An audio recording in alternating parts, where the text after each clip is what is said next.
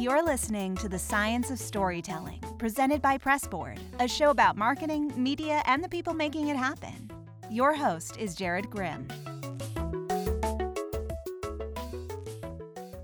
On today's Science of Storytelling episode, I'm chatting with Jeremy Elias, the head of Rethink at The Atlantic. We're going to discuss the similarities between stand up comedy, screenwriting, and content marketing, and explore his big dream of being a California raisin. If you like this episode, please leave us a comment. We read every single one and let us know what you think. Remember to subscribe on iTunes, Google Play, Stitcher, and Spotify, or wherever you get your podcasts so that you don't miss an episode. Please enjoy the show. Hi, Jeremy. Welcome to the podcast. Thank you for having me. So, you are the head of Rethink at The Atlantic. So, can you tell me what is Rethink? Yeah, of course. Uh, so, Rethink is the creative studio within the Atlantic. So, the idea being that, well, around seven years ago, when I think every single publication in America certainly was setting up what they called native content studios inside the Atlantic, what we, or rather inside publications, what we saw was branded content then or native advertising then was largely predicated on this notion of deceit right? It was let's make content for brands look like the content that lives on the editorial side of our site, and we'll dupe folks into thinking that they're clicking through to some article about, you know, quality air, and lo and behold, it's a story about Dyson air purifiers. Um, and largely, people were thinking about native advertising and branded content as an aesthetic. So BuzzFeed had, you know, a listicle of 12 basset hounds running wild. Why don't we do the same thing for Purina? Facebook had their own native products. The list goes on. The Atlantic took the approach of let's set up a creative studio that produces work for brands instead of thinking about what we create as matching the aesthetic of the Atlantic let's just try and match that classic Atlantic perspective, that sensibility. What we produce for brands might not look anything like our editorial work, um, but what it will have is that classic Atlantic brand of storytelling. So taking the unconventional approach to a topic, really questioning people's preconceived notions on any particular topic, trying to think of inventive ways to tell a story beyond just traditional prose or talking head videos. Uh, and that's basically just led to this evolution over the last six years within the Atlantic of us building out the team and us just trying to produce more and more ambitious work. Interesting. So, using the process that the Atlantic uses and the style and the approach, but not necessarily mimicking editorial. Exactly. Okay, that's interesting. Exactly. Uh, you touch on something that I that's close to, to my heart because I I entered into branded content mainly because I didn't like banner ads. I was in I always wanted to be in marketing. I wanted Angela Bower's job off Who's the Boss, which is really dating myself. Like no, 19, I'm very familiar with kid. who's the boss. Tony Danza. Tony Danza. Yeah. Alyssa Milano. They all got their start there. So I wanted to be Judith Light, which was a really interesting thing for a 13 year old boy to want to be the head of an advertising agency. But that's what I wanted to do when I was a kid. I fell in love with marketing. And then as I got into digital marketing, the issue I found was that we were all focused on these banner ads. And I imagine you're a creative person trying to design a 300 by 250 pixel doesn't really give you the canvas that you're looking for. And so I fell in love with branded content, but I agree with you, especially when it started out, it felt more like paid PR. Like I couldn't get my story covered editorially, but here's this other route in. Uh, do you think that that's still exists or do you think that that's completely changed? No, I think it, it still exists in many forms. I think, if I'm being completely honest, I think The Atlantic oftentimes is guilty of doing things of that nature. I mean, it's the classic take my press release and turn it into an 800 word piece that lives on The Atlantic. And I think our success is dependent on limiting those instances. Now, why can't we just sort of totally eradicate them right now? I think there's still advertisers, both on the brand side, on the media agency side, that that's what they know. That's what they feel safe doing. It's a sort of linear approach of the more I mention my brand, or the more I talk about myself, or the more I get that perfectly approved copy from the seven different layers of approval on the brand side and agency side and PR side and com side and sides go on and on. Um, let, that's probably best, right? Let's just hit the nail over the head. I think to your point about Atlantic Rethink mimicking the Atlantic's editorial process versus mimicking their look and feel and trying to do people into it, I always like to say that in an ideal world, the work that we produce not only borrows from the sort of journalistic rigor of the Atlantic, telling just a really good story that's different, but it also sort of mimics the journalistic value of the Atlantic. So ideally, if you're watching, if you're reading something that my team produces, if you run into it out in the wild because it's some experiential thing, you can derive some form of value from it beyond just learning about the brand. And that value can be entertainment. We might actually teach you something. Um, we might motivate you to do something. We might inspire you. If we can articulate what that is, I think we've done our job.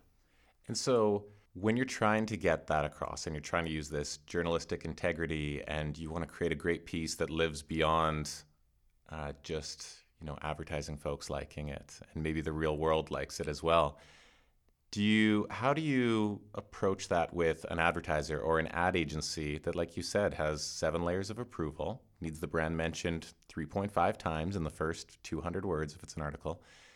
How and they're also the one funding this so how do you how do you approach that, and how do you get to the place where the content is great, the work is great, and everyone's happy at the end? Yeah, I mean, I'd say I'd break it down into three different categories. One is the alternative idea or approach you're pitching them just has to be good. Now, I think everybody thinks creativity and quality and a good story is subjective.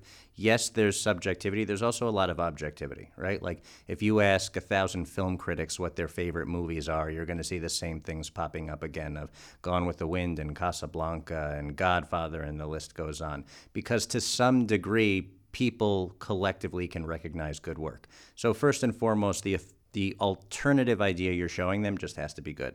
Secondly, the approach has to be proven. So, obviously, any sort of case studies or success metrics that you can show them from previous campaigns you've done, helps. But the third thing, which I think oftentimes goes unnoticed and people don't do enough of, is articulating in a sincere and and real a way to the client that you are advocating for this approach because you truly believe it's in their best interest. And sometimes, and the reason why I think a lot of clients are justified in their skepticism when they want to take their approach versus a creative's approach is I do think creatives oftentimes come to the table in a disingenuous manner where they just want to do an idea because it's fun, because it's cool, because you know, it's what they want to add to their portfolio, but they can't justifiably say it's going to move the needle on this person's business, and they can't say that it ties back to the brief for the brand. So I think if you avoid those instances and you find the middle ground of it's just great creative work that answers what they're trying to do, and you articulate to them, this is why I believe it's right for your business, oftentimes you see them sort of, you, you get their buy in. Yeah. It's like a selfless approach to it because everyone that has creative work, I mean, there is you do want it to win awards and be accredited in some way and, and have that proof point. But sometimes what you need to do is sell more widgets for company X because that's what they're trying to do. And maybe there's a very creative way to get that across that isn't, you know, a hit over the head type of ad. Right. Uh, I want to jump back a little bit because I always think it's interesting this branded content space because there's no there's no schooling that is specific to I'm going to be the head of a branded content studio. There's not that many career days where a kid is like, I'm going to either be a veterinarian or the head of branded content at the Atlantic. So let's talk about your path to this role. Sure. So what was it? What were your big dreams when you were growing up and what you wanted to do for a career? Um, a lot of dreams. So I think probably around the age where you wanted to be Judith Light from Who's the Boss, I wanted to be uh, a California raisin this was disturbing to my family. I wanted to specifically be one of the California raisins that I had seen in the commercials. It didn't occur to me what that transition to becoming a raisin would be, but that was like very much something I was telling my parents. Um, and it's probably why I, you know, they sent me to different professionals to see what the hell was wrong with me. But then when I realized that that wouldn't be a feasible sort of aspiration, It's hard to be a raisin. it's, hard, hard, to, to be a raisin. And an animated? Were they animated at that time? they time? were Yeah. animated at that time. I mean, I think uh, you know it's in a cruel world. It's tough being a raisin. It's tough being a raisin. Um, but like any sort of class clown from North Jersey, I wanted to be a stand-up comedian. Um, no one had told me that you had to be funny to be a stand-up comedian. I learned the hard way, but I wanted to be a stand-up comedian, and you know, I'd go to the various open mics, and I did it in college, and ultimately, you know, realizing the pain and angst and the struggle of being a stand-up comedian, and I probably couldn't have stomached that life. Um, I thought I'll be a screenwriter. Loved movies. I loved writing. I'll be a screenwriter. I wrote a couple screenplays that really went nowhere. And what I realized was is my favorite part about writing, about screenwriting, about sort of penning together some brief little stand-up bit for open mic was I one loved just exerting that creative muscle, and I liked making things, right? Like like physical, tangible things. I'm not good with tools. I'm not a good carpenter, so I can't be making stools and ottomans and tables. But I can make things, uh, you know, like a video project, write my screenplay, um, report and write a profile piece for the student paper, and then other publications once I graduated. So, how could I do this, make things in a creative field while also paying the rent? I graduated in the worst economic crisis this country's seen in the last 50 years. Uh, it was really hard to get a job. Um, I was looking around. I had been on an interview. I came home. I was living in my mom's apartment in North Jersey. Uh, at that point, I was still toying around with being a screenwriter, still toying around with being a stand up comic, not a dollar to my name. I walked in. My mom was there in North Jersey, and she asked me for, I would say, 20 minutes, a real interrogation as to why I didn't take the leftover Chinese food for lunch. So now I'm stuck in this just like insane conversation having to explain myself as to why I don't like leftover lo mein. I don't think it holds so well. And it hit me of like, I need to get the hell out of here quick. I love my mother, very close with my mother, but living in the same three bedroom apartment was too close quarters. Yeah, this isn't going to work long term. Exactly. First job I got was at a media agency called Horizon Media, which you probably know. Uh, a gentleman by the name of Taylor Valentine was starting a, a group, and I forgot exactly what it was called, but broadly speaking, it was like an emerging media group. And it was this small three person team inside a media agency that was essentially trying to just sell through any sort of scrappy creative work they could. So we did things like early days of podcast production. We did some podcast production for what later became NBC Sports, then it was the Versus Network. We did blogger outreach. We tried to get bloggers to write about our clients' products. Like the original influencer campaigns. Exactly. We did uh, small scale video production, but we were three people. We were inside a media organization. Taylor since went on to grow that team to some astronomical number, and, and now I think he's the chief invention officer there or something. Um, but that was my first sort of foray into what could kind of be called the creative side of advertising. And then I realized in order to sort of up the ambition in what we were developing, I would have to go to a more traditional creative agency. And I went to a place called 360i. And there I was a copywriter for brand social channels. So everything from writing tweets, Facebook updates, and posts for Ben and Jerry's, Hanes Underwear, UGG Australia, Oscar Mayer, uh, the list goes on. It's interesting. So, is there a thread between being a stand up comedian, a screenwriter, doing copywriting? I mean, to me, there's a very obvious you have this ability to take an idea, put it to pen and paper, and be able to write this narrative around it. Is that what you find is is the thread that ties this all together? Because they're fairly disparate career choices. No, I think that's a, it's a great point. I mean, you cannot afford in screenwriting, in stand up comedy, oftentimes with the attention spans of readers today in your articles, you cannot afford to articulate your idea in, you know, this endless sort of amorphous style that just goes on and on. It's all about I have an idea, how do I articulate it, convey it in not only a way that's compelling, in comedy's case, funny, in as short and concise a way as possible with just the right words and syntax that it lands.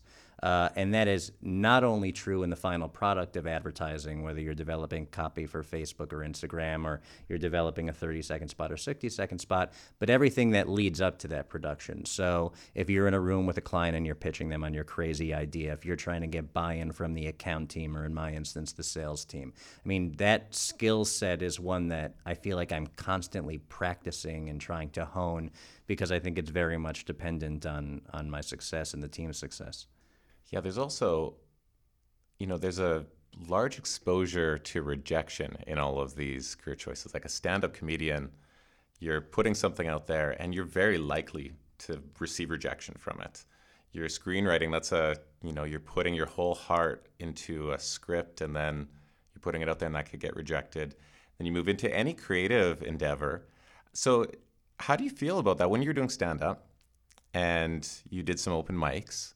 Like, did you crush it every time, or was there times where you went up there and you, you know, wrote this great joke, you thought it was going to be amazing, and then it just bombed? Yeah, I mean, of course, it's natural. In my case, there was a lot of bombing, like right. a whole lot of bombing, and I think ultimately talk to any stand-up comedian they talk about this you know seven years that it took them to perfect their act that it took them to really get good at their craft and in that seven years there is just an infinite amount of rejection. And there's also those sort of sparks of, oh my God, that was the best set of my life, and that intoxicating feeling of everybody laughing at something that you said or you wrote and or you performed. Um, I don't deal that well with rejection. I obviously take it pretty hard and personally, uh, which is probably one of the reasons why I couldn't stomach the life of becoming a, a stand up comedian. And obviously, like I said, there was certainly a lack of talent there as well. Um, but yeah, and I think there's a lot of rejection in, in the advertising business. I mean, you talk to any creative or strategist or account person, some of their best ideas are the ones that just never got made. Um, and you look at us in terms of pitching something and you're only really selling something through some 30, 40% of the time, that's a, a lot of work and labor and uh, rejection to be facing. But at the end of the day, you know, it's not a woe is me scenario or woe is the team scenario. Um, I feel like it's incredibly f- anybody who is in a field where they get to make stuff, where they get to work with really smart people, where they have a job that pays the rent. I mean, we feel quite fortunate. So as tough as that rejection is, and as hard as it is to not take it personally, at the end of the day, in the grand scheme of things, like we are very lucky individuals to be doing what it is we're doing. And a lot less arguing over day old Chinese food. Exactly. Right? We'll be back to the episode in just a few seconds, but first, we have some exciting news for you. At Pressboard, we love stories, but we know how hard it can be to measure them. So we're here to help, whether it's a sponsored article on a news site, an Instagram post from an influencer, or a video on YouTube. Our tech measures it all. Pressboard is already trusted by Spotify, Intel, NBC Universal, Hearst, and thousands more. And here's the big news listeners of the podcast can try out the Pressboard platform for free. Just email info at pressboardmedia.com right now. All right, let's get back to the show.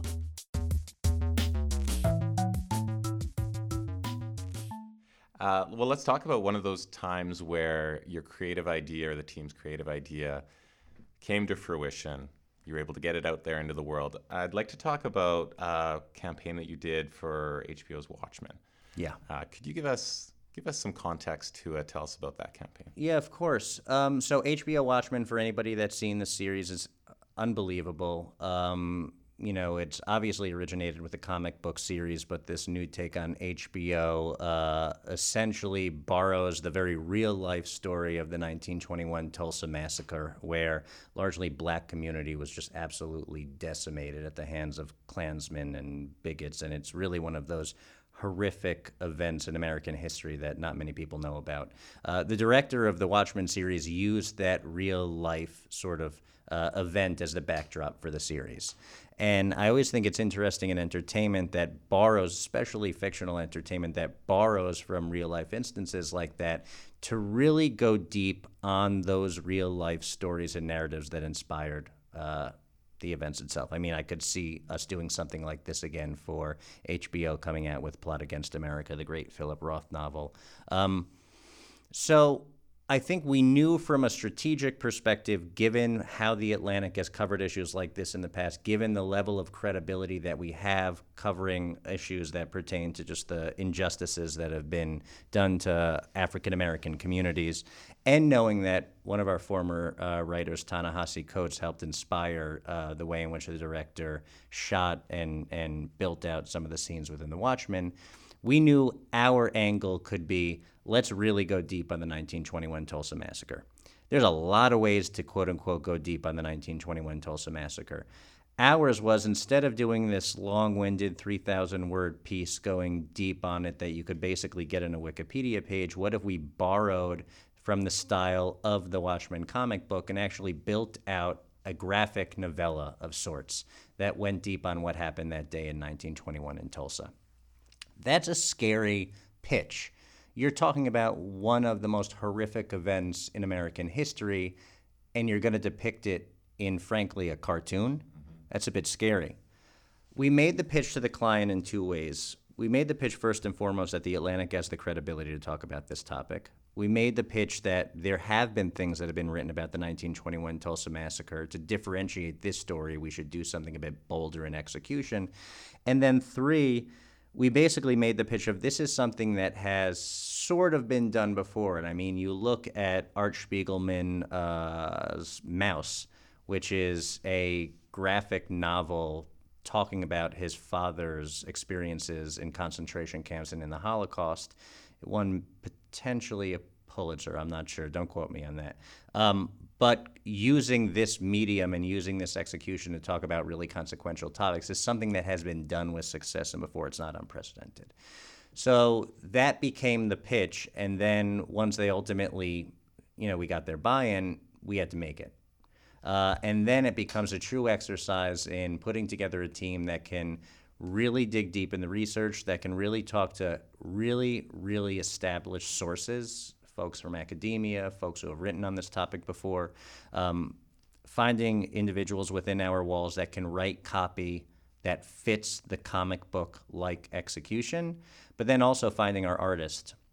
And we found an incredible artist, a guy who both worked for DC Comics as well as Marvel Comics. It's not something we tried to do in house, knowing the sort of sensitivity of the topic and knowing it had to be executed flawlessly.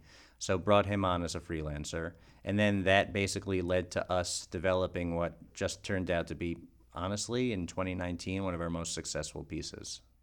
It's amazing. Now, so you build out this, you know, uh, graphic novella, mm-hmm. uh, which explains. So I, I saw it as well, and what I what I liked about it was that it was, and and maybe this isn't you know a great thing about myself, but I found it easy to consume. Yeah. Right. So maybe it would be a little bit daunting for me to go through, you know, a 5,000 word, you know, deep think piece when I'm on the plane. But this was something that I could consume relatively quickly, mm-hmm. get a pretty good understanding of a topic and an event that I didn't know. I'm Canadian. I didn't know that much about it. it we, we didn't learn about it in like our schooling. Um, and from what I understand, based on the campaign, actually, it hasn't been that talked about in America as well. It's it's one of those events that swept under the rug a bit. Uh, so you're you build that out. There's a lot of requirement for accuracy when you're depicting something that happened in real life, but it happened a long time ago, and I'm yeah. sure there's conflicting reports on what happened, etc. Uh, is this a place where the Atlantic's process comes into play? Yeah, I think it cannot go unrecognized and unsaid. The level of fact checking, of internal discourse and deliberation over certain choices we're making on things, on the sources that we get. I mean, in the entertainment space in 2019 as well, we did something around Ava DuVernay's series When They See Us, which is a, a scripted series on the real life incident of the Central Park Five. I mean, for that story, you're talking about us getting access and uh, talking to folks like Jelani Cobb from The New Yorker, a staff writer at The New Yorker, Rembert Browne, sitting down with the actual Central Park Five and hearing their story, making sure that we're not only getting new information, but accurate information. And we're doing everything that takes into account the sensitivity of this topic. Um, and that was very much the case with HBO Watchmen. We spoke to the woman who wrote the definitive book on the Tulsa Massacre. Um, we spoke to various professors. Um, it was important for us to put together a diverse team, not just have you know a room of white men covering this topic, given this specific subject matter, um, and then also bringing on a fact checker to go through everything, making sure that we're citing the right archives, making sure we spoke to the right people, and then gets into the real nitty gritty, which is, and this I think was very necessary, sitting down with the clients and we're depicting actual people and their reaction to their community being burnt down.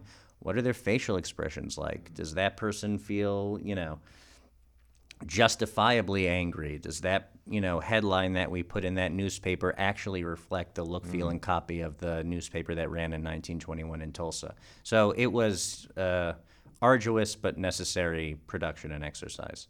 And then, how do you? What does success look like uh, with a campaign like that? You do all this work, you put all this fact checking, you produce a, a beautiful piece that everyone's proud of, and then how do you know if that did well afterwards? I have a very easy metric for success, which is has anybody talked about this thing and passed this thing along that's not in the advertising industry? It's like right. very simple. Right. Um, and I think to be in my Twitter feed, to be in my LinkedIn feed, uh, to see, you know, the Onion AV Club pick this up and BuzzFeed pick this up without any sort of PR blitz, to me was like the greatest metric of success.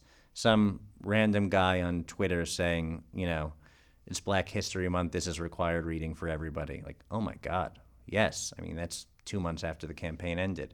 So that's like the baseline metric of success. If you want to get into the nitty gritty numbers, it's one of those great instances where, you know, all performance metrics were predominantly organic and earned versus through paid media. So I know that can be a bit jargony, but basically, more people just found it through pass along, through press pickup, through seeing it in their feeds, than found it with us paying to drive them to that destination. And that's just, again, another huge metric of success for us. Yeah, because a lot of content, branded content especially, you're having to pay to distribute it to get it in front of people. Essentially, you have to advertise that creative piece to enough people so that they're going to consume it. Uh, I wonder if if part of this is coming from you didn't grow up wanting Judith Light's job, right? So you came from a place of I want to appeal to larger audiences and to just regular folks. It doesn't sound like you necessarily sat down and said I want to get into advertising, uh, but you ended up in this space, and that's an interesting frame of mind to come into it as to to see success as hey, this should be just super interesting and people should want to pass it to their friends. And whether it was funded by an advertiser or not is almost irrelevant to the eventual success. Now, there's a lot of talk about scale in branded content, how it doesn't exist. So it's usually seen as a negative because in advertising and marketing, everyone's trying to create these products that can grow really quickly, can be sold very quickly, and can be repeated over and over and over again without requiring too many humans involved, without it getting too messy. What are your thoughts on that? Uh, I think it's a leading question because you probably know my thoughts on it, which is that the facial expressions I was making as you were talking and uttering the word scale. I mean, I don't want to be in this business if the answer is how does it scale? I don't want quote unquote scalable ideas it runs in a sense uh, antithetical to the type of creative work that I hope the team gets to produce at the Atlantic and I hope to produce throughout my career, which is big, time consuming, ambitious, scary ideas that cannot scale in many regards. I mean, we have a shoot in Northern California in three weeks. It is endless amounts of hours of preparation. It is a huge logistical feat. It is unbelievable amount of coordination. We're going through storyboards. We're making sure everything hits. It is taking up a huge amount of a lot of people's time. It is a big production. It's going to be exciting. The work is going to be great. It's not something that will quote unquote scale. I'm not looking for creative that can scale. If I wanted to scale or if I was, you know, looking for scale, I'd, you know, work in a factory making brake pads and see if we can make X amount per hour. I mean, that's just not something I want to do. Now, is there a real need for the work that we do to make money for the Atlantic as an organization, to keep the lights on, to fund our journalism, to just grow as a business? Yes. So I'm always looking for ways to like find efficiencies and and make us a sort of like tightly run organization. But in terms of you know quote unquote will it scale? It's it, it's not a question that I, I typically ask myself or want to answer. And I think we need that viewpoint because I mean, I do think of scale a lot. Um, we're a tech company, so we're looking at how could you repeat over and over with little incremental effort. But I think we need both in this industry. We need this idea that let's go after big, ambitious ideas, take the funding from an advertiser, mm-hmm. and create great work. The one thing I've always found super interesting with branded content is this idea that sometimes you can get a bigger budget around a creative idea on a branded content side than you could on the editorial side.